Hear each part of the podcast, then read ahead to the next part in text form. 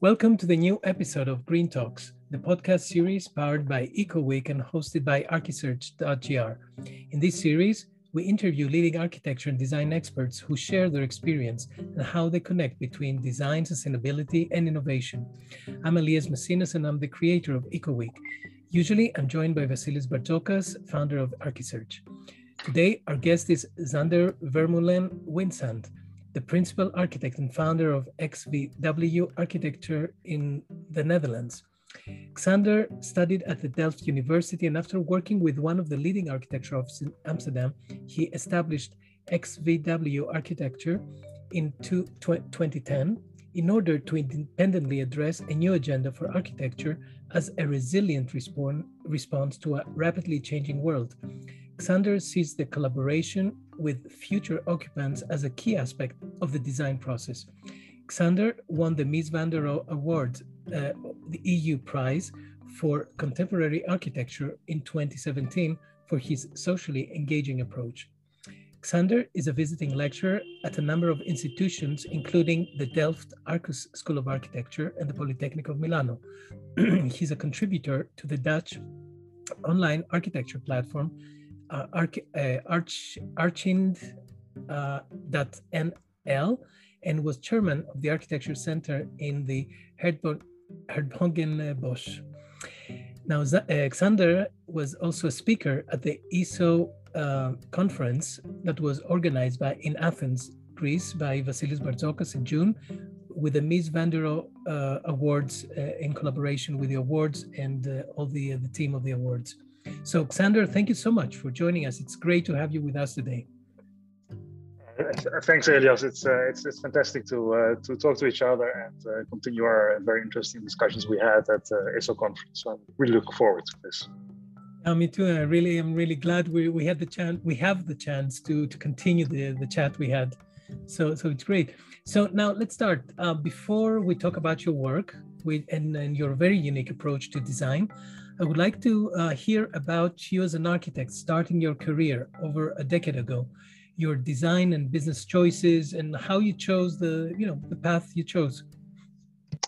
Yeah, well, the, the, the funny thing is, I, I never had actually the feeling from when I was really young, let's four, three, five years old, something like that, that I actually had to choose anything because I, I kind of knew right from the start that I wanted to be an architect, strangely enough which was helped by the fact that my father and mother have a small architecture offer, or at least they had until they uh, got the, uh, they retired. And they had this architecture office at home. Um, so I always, when I got back from school or from whatever, um, architecture and the, and its work would be just kind of a dinner conversation topic all the way. Uh, my sister didn't choose to become an architect, so it's not evident that you then become an architect. But for me, it felt very self-evident.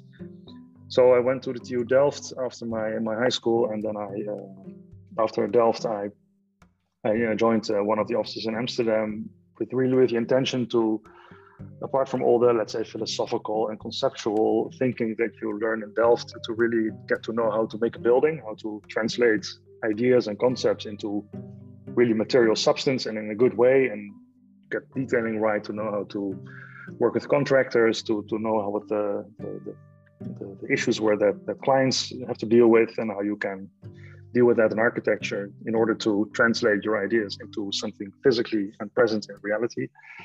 And after five years at the, let's say the depth point of the economic crisis after the Lehman Brothers collapse and all the financial onslaught that happened, that it was strangely in the let's say perfect timing to to quit my job and start for myself, literally from the, the let's say the bottom of the bottom of the economic crisis the only way is up. Uh, for, for, me, that was really uh, what, what, what kind of was the starting point for my office. And I was really happy to know a couple of people uh, or got to know them shortly after I started my own office. And from that, I could um, started with small private projects, but also with projects like Kleiburg, which eventually won the Mies van der Rohe Award, and uh, another project in Bloemendaal, a small village close to Amsterdam, a very affluent village in which we built a small apartment building, which shares some of the thinking of Kleiburg and um, that was in a way lucky, but also part of the um, the intention because in both projects the future inhabitants did have a big say, and that was in part influenced by the fact that I had built, I've been working on really big project at this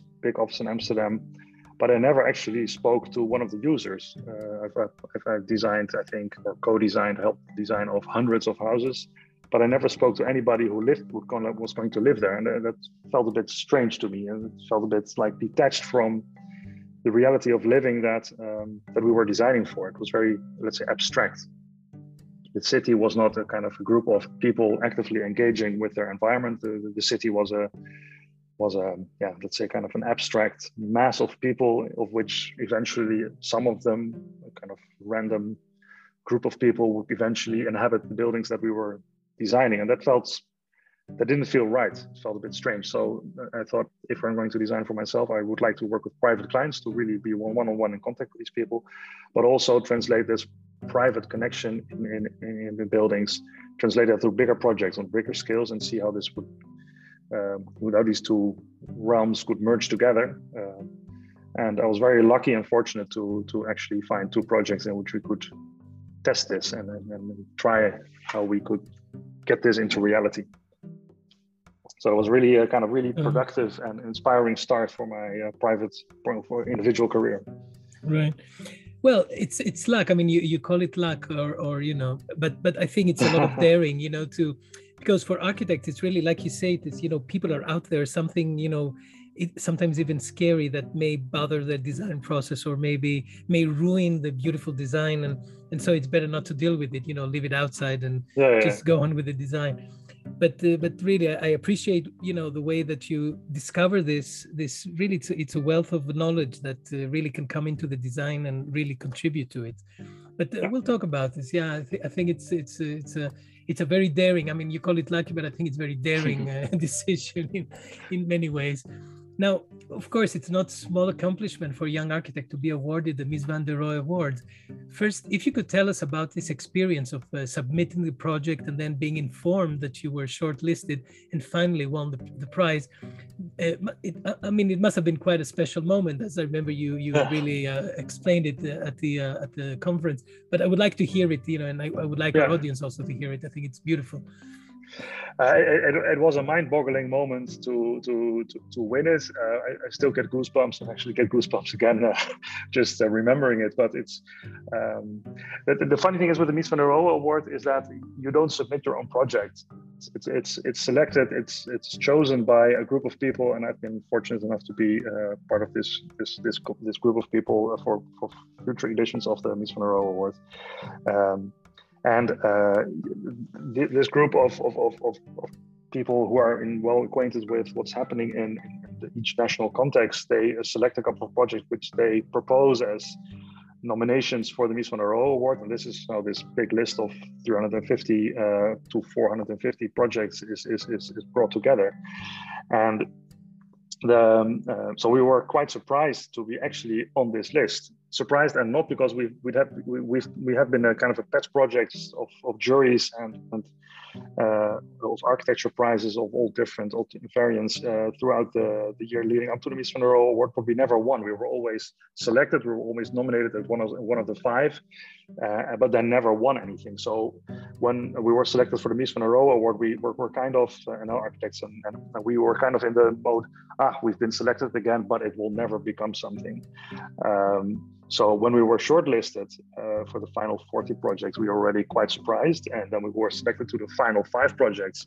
We're actually, yeah, even more surprised. But then also it became, it, it, it daunted to us that we were not there just to to fill up the list and um, to but we were actually there was apparently the jury was seeing something in this project and then we were actually won it was um, yeah, I mean, the, the other projects that were nominated were so so incredible that we would never believe that with a let's say a very modest renovation project and a very let's say simple housing project in which 50% of the project is not even designed by us but by the future inhabitants that we that the jury chose our project. And uh, looking back I think it's a kind of a turn it's a it's a moment in time in which uh, the jury um, maybe shifted its attention from a different kind of agenda that architecture could um, could look at and could, and our project was then a, um, um, an example of that of that of that change. And with the project Palacaton Vassal and, the, and the, after that, I think this this change and this attention was uh, continued in a way. Um, and we were really uh, were really amazed and and, and, and, and a little bit uh, surprised and always felt I always felt a little bit um, that I have to explain why our project, this ugly concrete block that we renovated, uh, which is we always had to explain why or how it could be that such a prestigious prize like the Mies van Award was awarded to our project. And I've always been very uh, clear in the fact that I never say that I won the project uh, or my colleagues from NL Architects won the won the prize. It's it's the project that won the prize and everybody involved in it. And it's been a huge team, uh, not alone also with the people that are now living there and and, and finish the project as it were. But it's uh, it's been it's been amazing. It's been amazing. So so it was really like a, a teamwork in, in in many ways. And, yeah, and yeah, I, think, I think what you're saying is really that the, the jury really really felt the, the, the, the, pulse of, of where architecture is going or, or where the, the trend is now leading to, which is more public participation or more people being involved in the processes of design or remodeling of buildings or their own uh, apartment in big projects.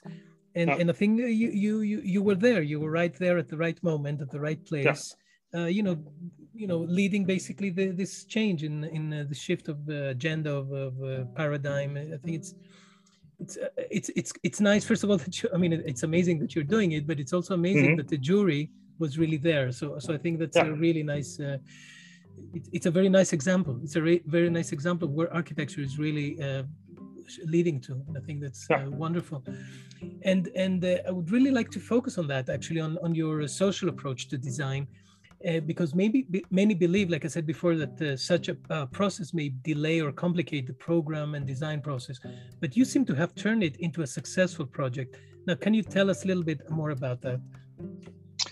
Yeah, um, it, I mean, it, it's actually it is it's true. It is a more complicated and, and, and delayed process in the design phase. It, it, it makes things more complicated, and I think the reason that we could follow such a complicated and, and that uh, extended process was because we were at this at the time in this economic crisis in which the regular way of working just had kind of ground to a halt. It, it, it, it uh, nobody could lend any money. Nobody could uh, do the normal way of projects. So.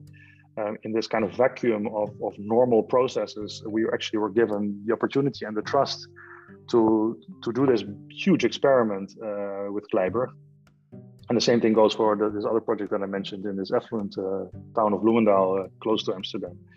Um, it, the, the fact that we had the time to do it was was kind of granted by the by the by the, by the situation of the time of the time.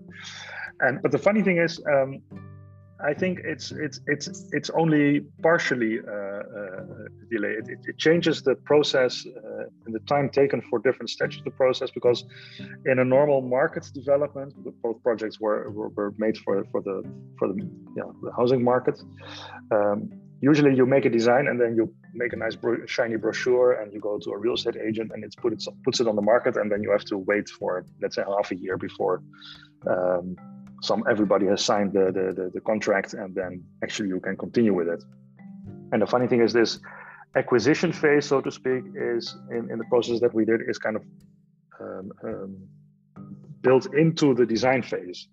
You already start this acquisition process doesn't start after the design is finished, but it starts when you're maybe at a sketch design phase or a preliminary design phase when you have kind of the rough outlines of the project are set. And of course, you have to prepare something. You don't start from scratch with with people.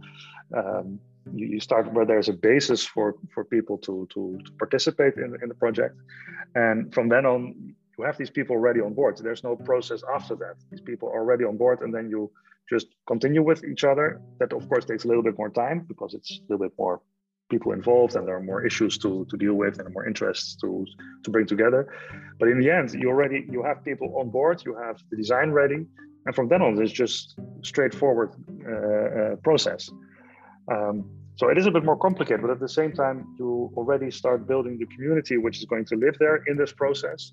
You already uh, kind of uh, people are actually people are not buying a product off the shelf. It's not a house It's not a commodity anymore. It's it's, it's a, a, joint a joint product of a participatory project process.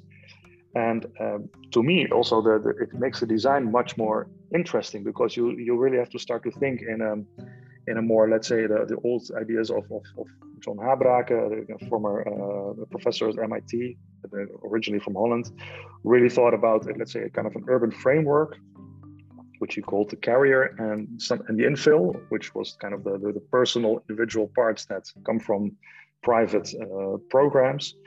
Uh, you, you really have to kind of dismantle the project in these two parts, and, and I think this is also in a way uh, and, a kind of preparation of what will happen in time with the project. And, in time, a project will change, but some some bits, kind of the, let's say the, the, the structural bits, will stay the same. And you build this um, yeah, uh, openness to to change in time. You already built that into the design process really at the start because the people participating in the process already are changing parts while you're designing it. And design has to stay upright with these changes. So you kind of build in adaptability in the process, which makes it open for adaptability in the future, but also makes the design process more interesting. And also aesthetic uh, diversity and, and small variations in the design, they emerge from the process instead of you just have to add them aesthetically because otherwise you would end up with a very rigorous, monotonous design. So you get this all these kind of extra added values in the project just by having these people on board. And I think it makes more than enough uh, uh, these are more than enough reasons to to have this little bit more of time in the process built in. Um, it, it's really it's really interesting. Well, now, and I remember that you told me when we spoke about this at uh, in Athens that uh, also now with with all the new tools of social media like WhatsApp, etc., that building up the community and communicating all this it's it's actually maybe more complicated but the tools allow it to become more easy and and uh, more straightforward and and really to flow within the process of uh, design mm-hmm. yeah it, it, it is it's it's, uh, it, it's sometimes annoying because it's because you're as an architect so easily available for clients. Um, they sometimes uh, when they have time, yeah, when Sunday afternoon when they have a little bit of time and they're browsing through what they want, they they, they start to ask you all kinds of questions. And of course, um, I'm, I'm not going to answer every question uh, within a minute, but it's I'm not a chatbot, but. Uh, um, it, it, it is sometimes, uh, yeah, and this it, it's it's quite can be quite intense, but at the same time, it also makes it very um, yeah, the architect is no longer on his pedestal, just doing his artistic, uh, intellectual thing. You really become part of a, of a living process, of a, a kind of active uh, building project, and, and, and, that's really amazing. Right. It's something that I, I like to build on. I like to build this relationship with our contractors that we are not just the, the guys in the black suits looking very uh, intensely at the building site and, and saying this is wrong, this is wrong, this is wrong. I want to be just, I want to be available for uh, the people working there. So we are making making it together. It sounds a bit romantic, maybe, but it's it, it kind of works for me.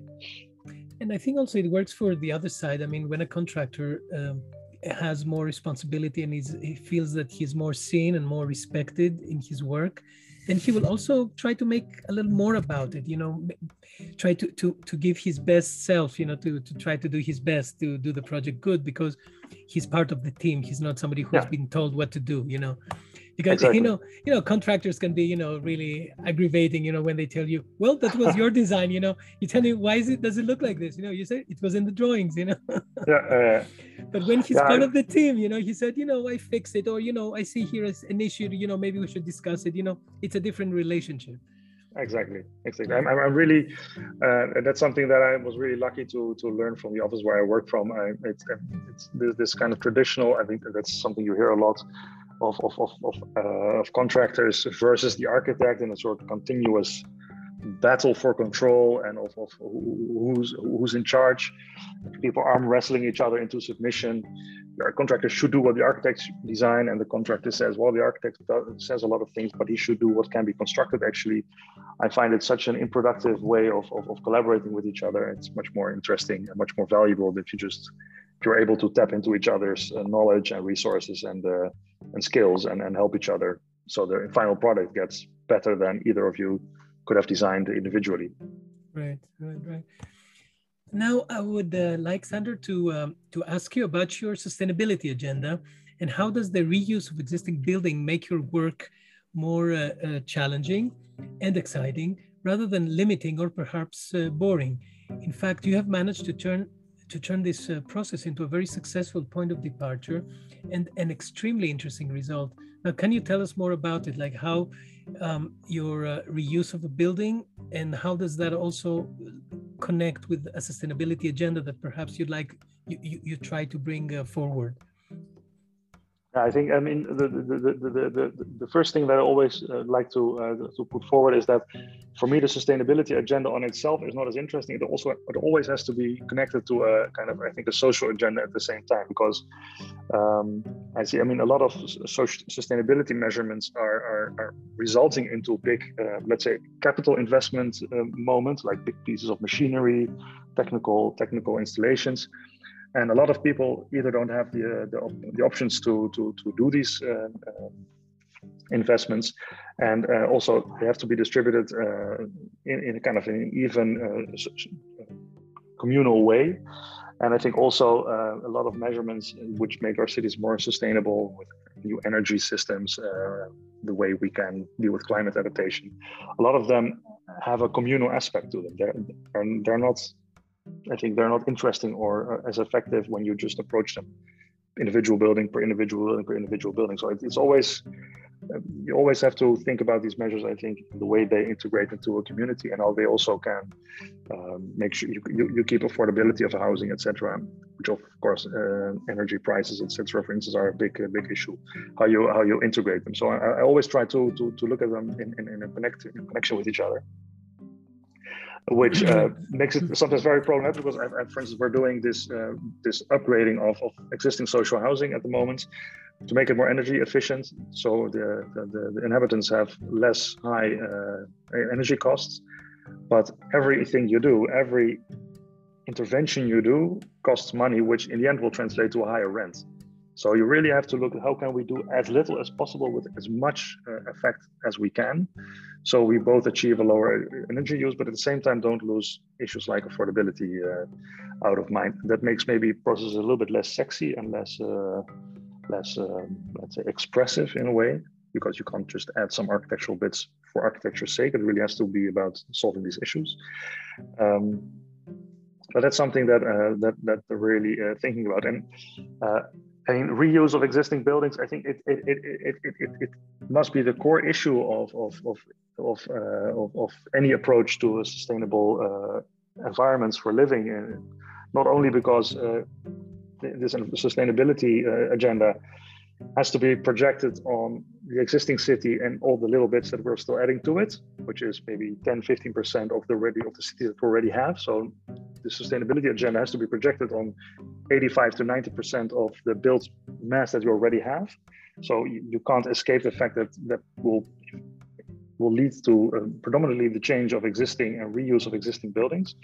And everything which is, which is already there um, is, is, is, materials and is energy, uh, embodied energy, which you, which already has been spent. So um, before thinking about uh, adding more energy, more materials um, uh, to to to uh, to a city, let's first and foremost see if we can reuse what we already have. And I think in many cases, we're kind of tempted to look at buildings and think they're ugly, and that that's a reason to to to to remodel them or, or even replace them.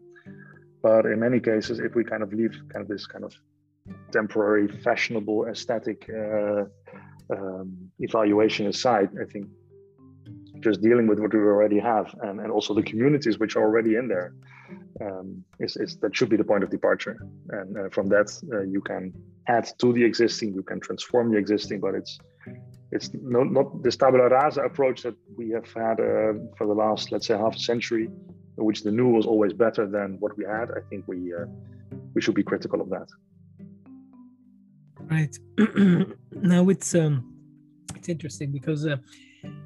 In a way it's like um, instead of uh, getting people more on board because we know i mean uh, research has shown that people may be uh, uh, involved in, in making a building more sustainable by about 40% which means that people can change their habits within the same building and make the building more sustainable than spending all the money to make the building more sustainable. Yeah. So in a way you know it's like it's like almost an untapped uh, resource that has not been really brought into the game enough and we rely more on technology than people. Yeah, exactly. We, we, uh, we have one project in which we uh, we did uh, in which the we as a team we made an evaluation of the energy used in the existing apartments, and this was a big block of 80, uh, 80 times the same apartment, and it, it turned out that the amount of energy used and, and, and paid for by the inhabitants there was a factor of four between the, the, the, the, smallest amount of energy used and the biggest amount of energy used within the same building, within the same apartments. It was all mm, just okay. all factored into to use and behavior of people. Right, right.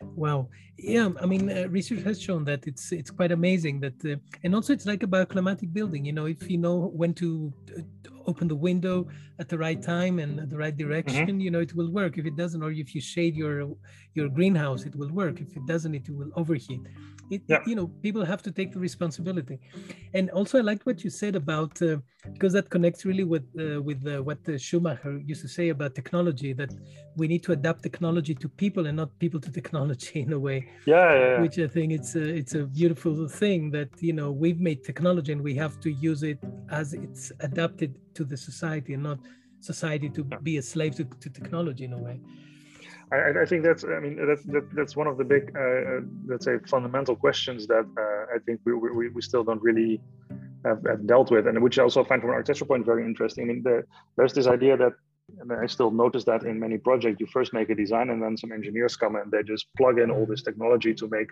right. to make the building uh, conform to a certain sustainability sustainability uh, uh, measure level or BREEAM or whatever kind of all these kind of um, uh, categories of, of sustainability. But um, it, it, it's it, the way we have to design in order for people, for instance, like you say, uh, are able to actively use the building and uh, let's say the building breathes with you and, and can adapt to different climatic conditions. That's something we we barely take into account. That is really, let's say, more kind of a low tech uh, active use can can can deal with your buildings. And I think um, that that's a shame. I know there's this really interesting office building that Baumschlager Eberle built for themselves in, in Austria, in which they, despite in, instead of this really kind of let's say glass office box that that's so uh, let's say typical for for an office building at the moment, with a lot of heating, which might be sustainably uh, fed from sustainable energy, but but still you need a lot of energy to climatize this glass box. They choose for a completely different low tech uh, approach with openable windows, but only small openable windows. Um, so they, they have hardly any installations, and it is as, as energy efficient and as sustainable as these really high tech uh, pieces of machinery in which uh, uh, people usually work. And um, I think we should. This this is a very interesting thing. I always try to avoid as much machinery in my building as I can as I can but this usually requires for people to, to be more actively engaged in building. And this is something that I find this has also something to do with this idea of a building as a commodity. People um, tend to, I think that's something that's grown over the past, that a building just works. It's, it's like a car, you just turn on the key and then it works. You don't have to think about it. You don't have to oil it. You don't have to, to do anything. It's, it's just there. You don't have to maintain it. And I think um, in the past, buildings I think we're more, let's say, an active like like a garden. You have to constantly tend to it in order to to work. And a building was also something like that. And I think we kind of lost that co-living with a building feeling, which uh, is I think a shame. Um, but I'm not really sure how we can bring that back. yeah, yeah, it's a good question. You know, like make people more active in, in the way they live, take more responsibility in, in their building, in their own building yeah. And now now the only responsibility is to set the temperature you know the air conditioning. Right that's, yeah. That's the level of involvement really now, uh, Xander, I would like to um, to ask you. I mean, I, I, think for many people, you know, uh, speaking about you know the processes that you you you describe, you know, they may sound even like Chinese. You know, like getting all these people to design their own apartments while you're designing and they're changing the design, and the contractor comes in and the you know where the you know who, who who orchestrates you know all this. So the yeah. question is, if you can really guide us through the design process in your work and like how ideas are generated how is the uh, uh, how is the design uh, you know how, when do you choose how much social and sustainability uh, design agenda you you decide to put in the process. You know who is there a project manager who's leading really this whole operation? You know if you can really give us a little bit of an explanation or a description of how does it really work in uh, the nuts and bolts of it Well, um, it, it, it, it, will be different in any project, every project, I think. Uh, but what, what is, I think, uh, what I've uh, learned so far is that you need uh, you need a whole team, like I say, the same professional team that you have uh, in, in, in, let's say, in a normal project, so to speak, um, and they all have to be in the same um, mindset. They all have to share the idea that we're, we're, we're not going to to lock ourselves up in a, in a, in a core in an office or, or a couple of offices, and we'll do this do our little thing and then we'll, we'll, we'll throw it on the market let's say the traditional way.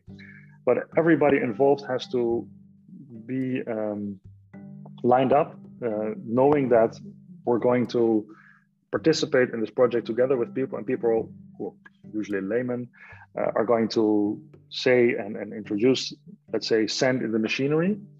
Um, if, if, if, you take it if you take it from the traditional uh, point of view uh, instead we really have to um, um, you have to really um, go step by step. And I, I, I, in, any project in which uh, uh, future inhabitants uh, have a role, I, firmly uh, do not believe that this means that you would, you have to start from the most generic, bland, um, grid-like, uh, carte blanche-like situation. I think what is necessary is that you uh, set up a uh, kind of let's say preliminary design or conceptual design approach maybe which in which certain key aspects are already condensed and and and and, and expressed. This and this could be um, like specific qualities of a of, of the site, uh, in which uh, orientation, uh, specific um, contextual aspects uh, might be embedded into. Um, it might be about uh, this the kind of the levels uh, of sustainability that you want to achieve and how this will reflect will affect uh, let's say the technical uh, uh, constraints of a project. Um, for instance, you, you, you, if you choose for a certain level of, of sustainability, which will be a communal part of the project, that might, for instance, require a certain amount of openable parts versus closed parts in order to not overheat or um, lose too much warmth, uh, for instance. So th- these things have to be dialed in, and also the spatial reservations for that need to be dialed in. The same thing can, for instance, mean uh, uh, space allocated for parking. Um, all these kind of collective things, and also the, the, the communal staircases and, the, and all these collective facilities these are these things go way beyond the the, the, the, the scope of control and understanding of of, of, of, of, of, people that step into the process. So you kind of have to make that do that for that for them. That makes a project uh, gives it a certain specificity. And, and that in, in, in itself also makes a project um, not something that everybody will step into. And i think that's also important. You you, you cannot do a project with just a random mix of people. Um, um, Kleiburg was already an existing building, it was really big, all the existing apartments were already there. So all these decisions that I just talked about were already taken before us by the original designers and, and, and builders of, of, of, of, this flat. But in case of this apartment building in Bloemendaal, Park Villa Brederode, we really had to design that uh, from you know, just, just an empty plot. And then we took all these kind of early decisions in the sense that we're going to make this many floors. They're going to be approximately this big. We're going to have one elevator and the staircase is going to be in this corner of the building. The, parking garage will have so many apart parking uh, spaces in the bottom. In the, in the, so that means that we can only make so many apartments because there's this is normal, of course.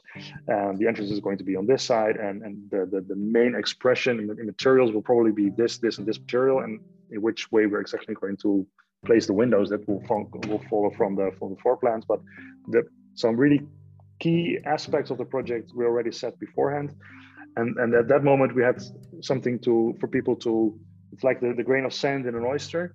That, that was kind of the, the, the point on in, to which the pearl could grow. There need there needs to be something to cling on to the process. Right. and that also means that people some people would say ah that's not my project so they, they won't be they won't step into it. But the people that do step into it they already chose for something specifically or at least a direction a specific direction to move forward to. So this also selects the group of people to uh, to kind of a shared set of uh, ideas about how they want to live in this place. Uh, so in a way the process really makes a selection of the right people who the right people move into that project basically it, it, it, it is a way of, of, it doesn't suit everybody in a way it doesn't suit everybody no and, and i don't think it has to i mean you you, you mm-hmm. cannot do everything for everybody in every place. I mean, that, that would make a city very boring. So I think it's in each project, it's, it's looking for the the, the, the, the right urban architectural form for the right place for the for a specific group of people and then uh, work with them together in order to, to, to work. I mean, these people have to have joint meetings together. They have to decide on things. They might they have, of course, their own personal, uh, individual um, wishes and, and ambitions, and, and, and, they have to talk about that. And if these people are completely unable, uh, capable of discussing this with each other because they're too far apart with, uh, from each other, then you can't have this collaborative process. So hmm. the, the building process also has to facilitate this coming together of a group. And I think for that reason, a, a, a project with more than 20 families will become pretty difficult because then the group will get too big and then you will uh, you won't have this, this discussion anymore.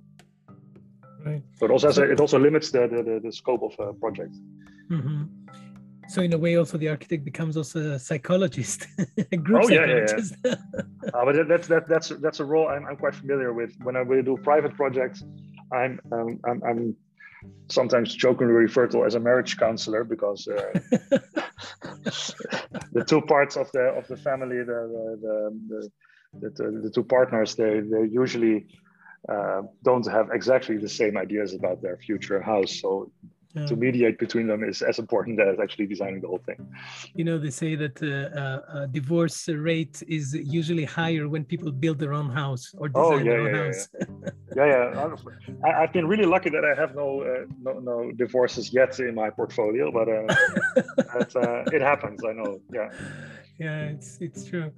Now, Xander, you have uh, experienced firsthand how it is to work with existing buildings instead of demolishing and rebuilding. Now, you have discovered that the reuse process also strengthens the sense of community. I'm really curious to hear you uh, from you uh, your take on the future of a carbon neutral Europe and the COP26 in Glasgow commitments through the reuse of existing building stock. Now, do you think it can provide enough housing solutions for a growing glo global population and how do you see the future as an architect within this context?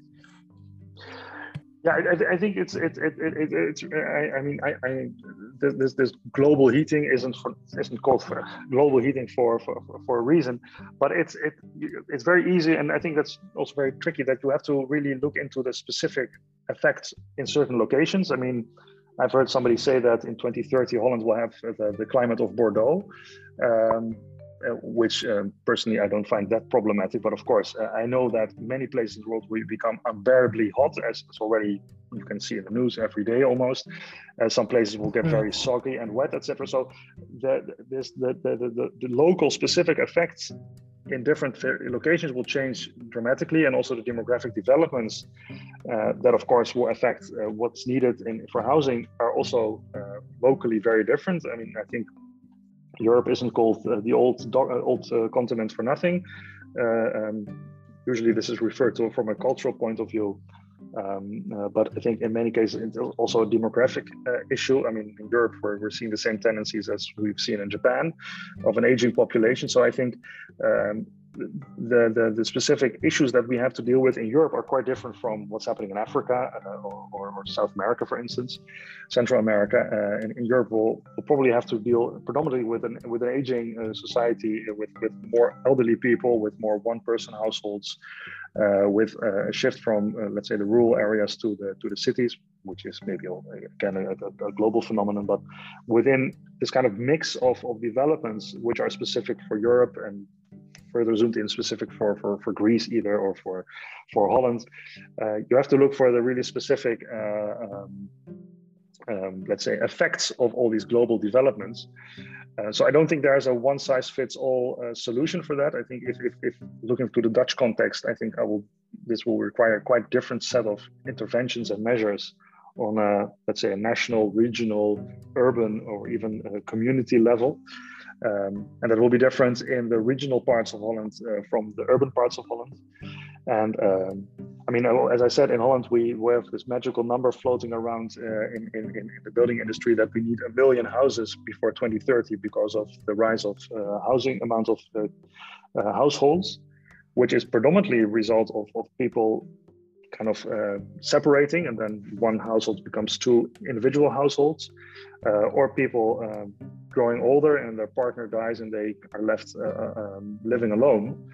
Um, so uh, this demographic trend is quite different from from just building family homes. You need something quite different, and and where you build them and how you build them is then also not as as as as as, as evident as as you might think, and. That I mean, you can build new parts of the city outside the city, as we've been doing for for, for years and years. But we, and I think the, the, the current trend in Holland and and then maybe Europe wide is maybe much more interesting to see how we can densify our existing cities, and and top up, for instance, or expand existing building blocks, or put new buildings in between especially these large uh, post-war uh, estates, which have a lot of communal green, which might be a little bit too much of green actually, how we can add to this existing urban fabric. And um, for instance, also um, use the, the, the, investments in, in, in improving the energy level, uh, use of, of buildings to also invest in this existing housing stock uh, to, to also uh, result more, to, to, to, achieve more than just um, kind of get reduce our dependency on, on natural gas, for instance, or make, more sustainable uh, renewable energy production inside the cities, part of the city. Um, I, I, think this will um, this will be, specifically in Holland, this will be the the, the, trend to go, and, and the existing city is a, is a, is, a, key part of that. And reuse of the existing city and reuse of existing fabrics is is, is by default the, the most uh, important thing to do. Right, right. Um, now I, will take you back to uh, to where you started from with a different question, and uh, that's because I'm sure that many of our young professionals in in the audience would like to hear. Um, how did you choose the first office you worked at, and mostly how did you decide in the middle of the crisis to take off on your own?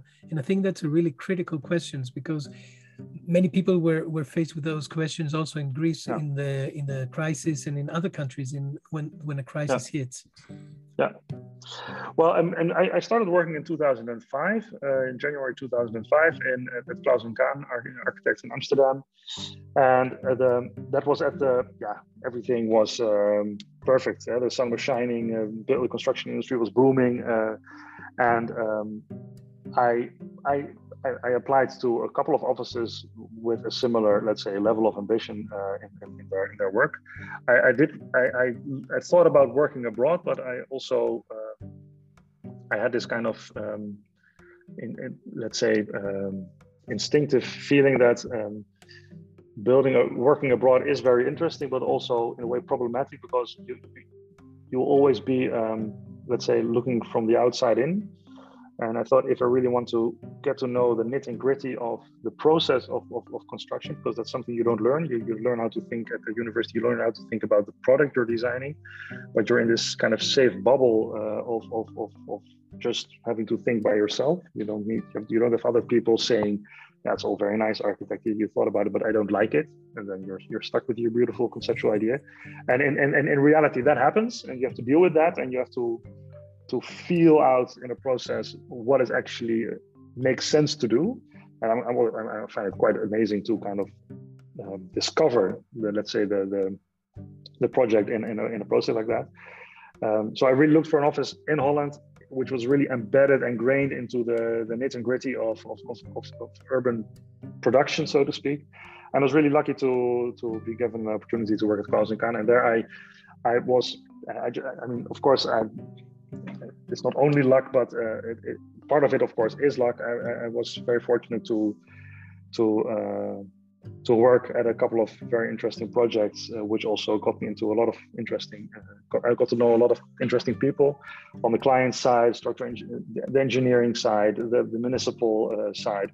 So I think in, in, in five years' time, I, I, I really really got to learn a lot about how just how it works underneath the let's say the bonnet of, uh, of, of, of an architecture office. And, and that after five years, it, it, it just happened to be an economic crisis at the moment. Um, and, and yeah, it, it, just felt like the right moment. It felt like I had, uh, let's say, filled my basket with all the things that I needed to know. And uh, without being too much uh, grown into the office, so I became kind of furniture in the office. I thought, man, I know enough now to, to move forward. And um, I, uh, it, it, just felt like the, the right moment to, to do it. And um, with the crisis, it's also felt like a little bit like a I could I would have have a kind of an excuse if it didn't work because then I could blame the, the crisis and not my own uh, possible failures at, at running my own office. That's so it also it, it, was also a bit also a bit safe and and, and then uh, my, my first office actually was my first project was an extension of a small uh, was of a private residence in, Utrecht for uh, a project manager that I uh, had done a project with uh, while working at Claus and Kaan and she learned that I was uh, leaving the office and she said, ah, well, I really like our collaboration. Can you do this little project for me? That was really the, the my, my first project. And that's probably the, the way it usually nice. goes. Nice, um, yeah. and, and that's where it started. Well, so so it's a little bit of luck daring and of course uh, you know the right uh, phone call or the right person to say you know come on yeah, but I think, uh, project I mean, I, have deliberately, um, in a way, not choose, and that, that's so I, I, know from a lot of young architects, it's, it's, kind of prestigious to work at a really big office with a prestigious big name uh, because it looks good in your resume. But um, I've seen and, and heard by a lot of friends of mine, I personally didn't experience it, that you, you, you become such a small cog in the machinery that you don't actually um, there are so many layers of project managers and project architects and partners above you that you um, you kind of you're not you don't get access to all the all the people in the process. You just see a small part of it and you only participate in a small part of it. And i was really thinking if, if i really want to do a project by myself i really have to to to be at an office in which i can have access to all these aspects of the construction uh, world just to learn from it and uh, um, so i don't have a a big, big uh, superstar architecture office uh, on my resume, but I think I've, I've learned more than I would have ever learned at uh, at these one of these really, uh, let's say, prestigious offices, so to speak. Right, right. Now you you mentioned construction, and, and, I would like to. Uh, like in your work, there's a, you experiment with materials and with and, and I, from what I see at least, it's it's with a very poetic simplicity.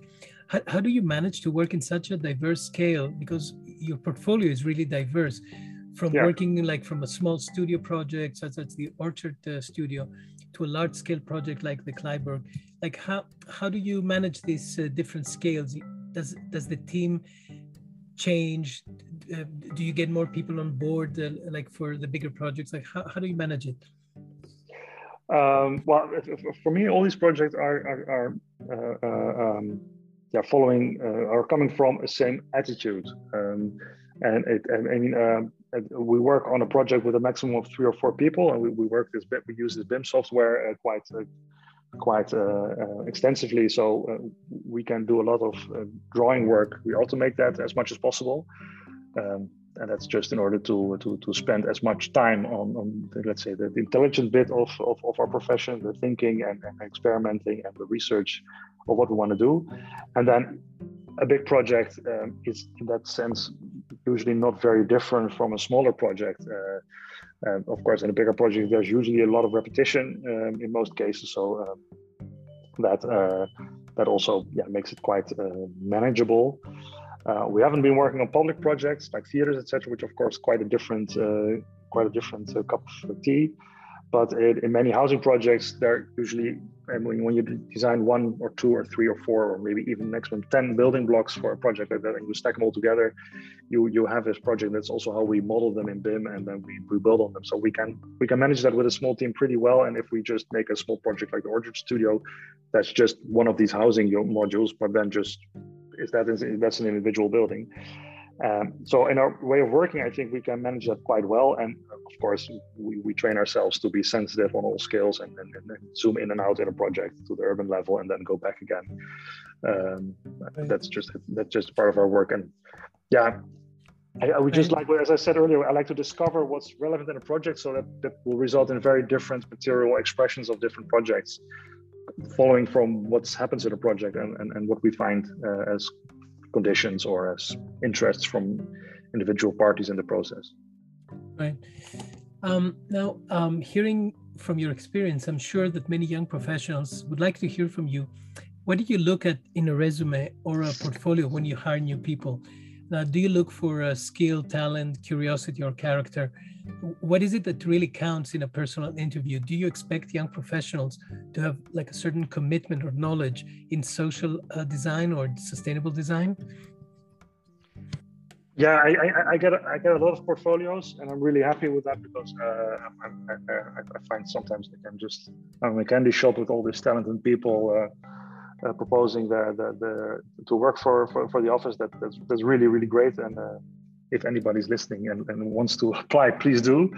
Um, um, now, but what I really look into, I mean. Um, uh, I, I, get a lot of portfolios in which uh, I see amazing renders and amazing uh, conceptual floor plans, but I, I, I really want to see that people are interested and motivated and have an, an, a tendency to to work throughout the process, not just in the design or communications phase of the project, but also in the execution phase.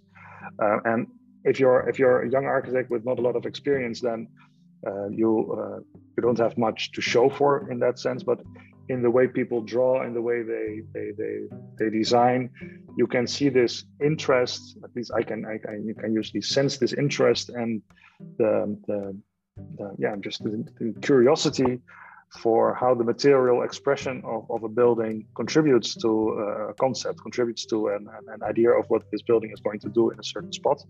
And I'm really looking for that because uh, too often I've, I've had unfortunately experience that people can make amazing conceptual designs, can make really great renders, but the moment a structural engineer starts to say, "Hey, uh, how, where can I put this beam?" or installation guy is starting to put in piping in the building, and then it doesn't fit in the concept, they start to kind of they freeze up. They don't know what to do. They don't know how to to mm. deal with it, put it into its place, use it also as an opportunity to to go through the design again and, and, and maybe see what's happening. I also the same thing goes for for project developers or clients that say it's too expensive. Then you really have to you have to have an attitude in which say, okay, then we have to get rid of certain things because it's not according to the budget, or if the budget doesn't work, then we don't have a project. So and you have to maybe get rid of certain things, and then you have to have a list of things in your head which are more important than other things. Then uh, you have to, to to to select that or decide, hey, if we have to change so much, then we would have to reevaluate the concept if then you're just just thinking this is my concept and it's perfect and nobody can touch it and keep away from it then that, that, that there needs to be a kind of um, flexibility and um, in, in, how people are uh, in the process. And the same thing goes for sustainability and, so, and social ambition. The arc it should not only be about this pretty object. It should be about a building that does something for people.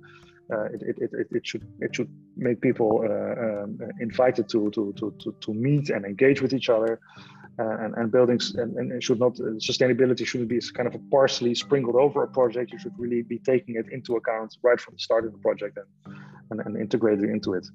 And and yeah if, if i can sense that from a portfolio and i really like to work with people with uh, a little bit of experience just to kind of learn them the tricks of the trade i i think i can can do that. Um, that's really uh, really interesting. Right. Great. So so we'll uh, we'll we'll we'll hope that uh, people who listen will uh, will turn to you. Uh, actually, we'll give you a website further on. Now, um, Xander, we're we're really at the end, and I would like to ask you what's next. What's next for Xander and uh, the hmm. XVW architects? What new projects you're working on, and uh, do they involve more social and sustainable design? You do you have more agendas you're trying to put into your work?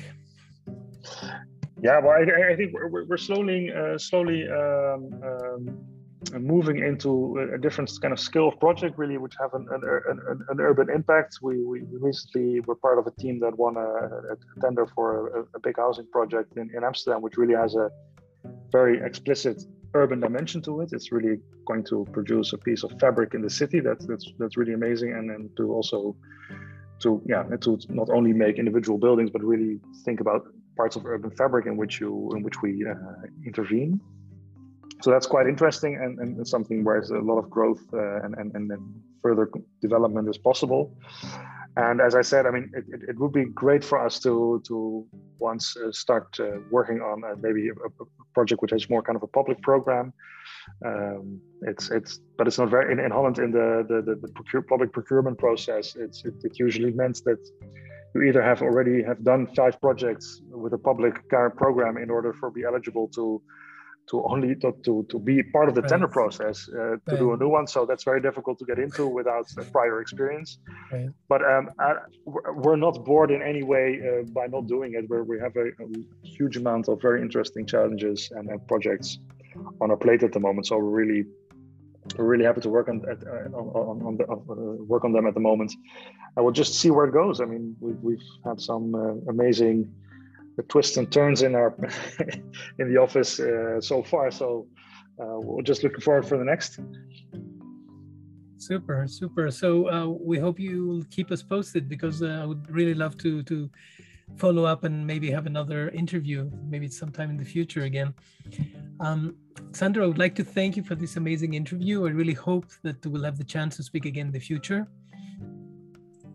Thanks. It's uh, I'm looking forward to it. It will be great to catch up and, and see how these uh, tendencies and, and, things that we've been talking about how they develop in time and, and see where, where, where things are going yeah, yeah, it would be quite amazing. I would like to also recommend to our listeners to look up your beautiful website, XVW Architecture with the W dot NL to see your projects and learn more about the different design approaches involved in each project. I'm sure that your work will inspire young professionals, especially uh, uh, as much as the uh, the social design part is concerned. Now you can listen and download this podcast at ecoweek.org and archisearch.gr. Also, you can uh, hear the podcast at Spotify, Apple Podcasts, Breaker, Castbox, Google Podcasts, Overcast, Pocket Casts, and Radio Public. And thank you for joining. Stay tuned for our next Green Talks podcast.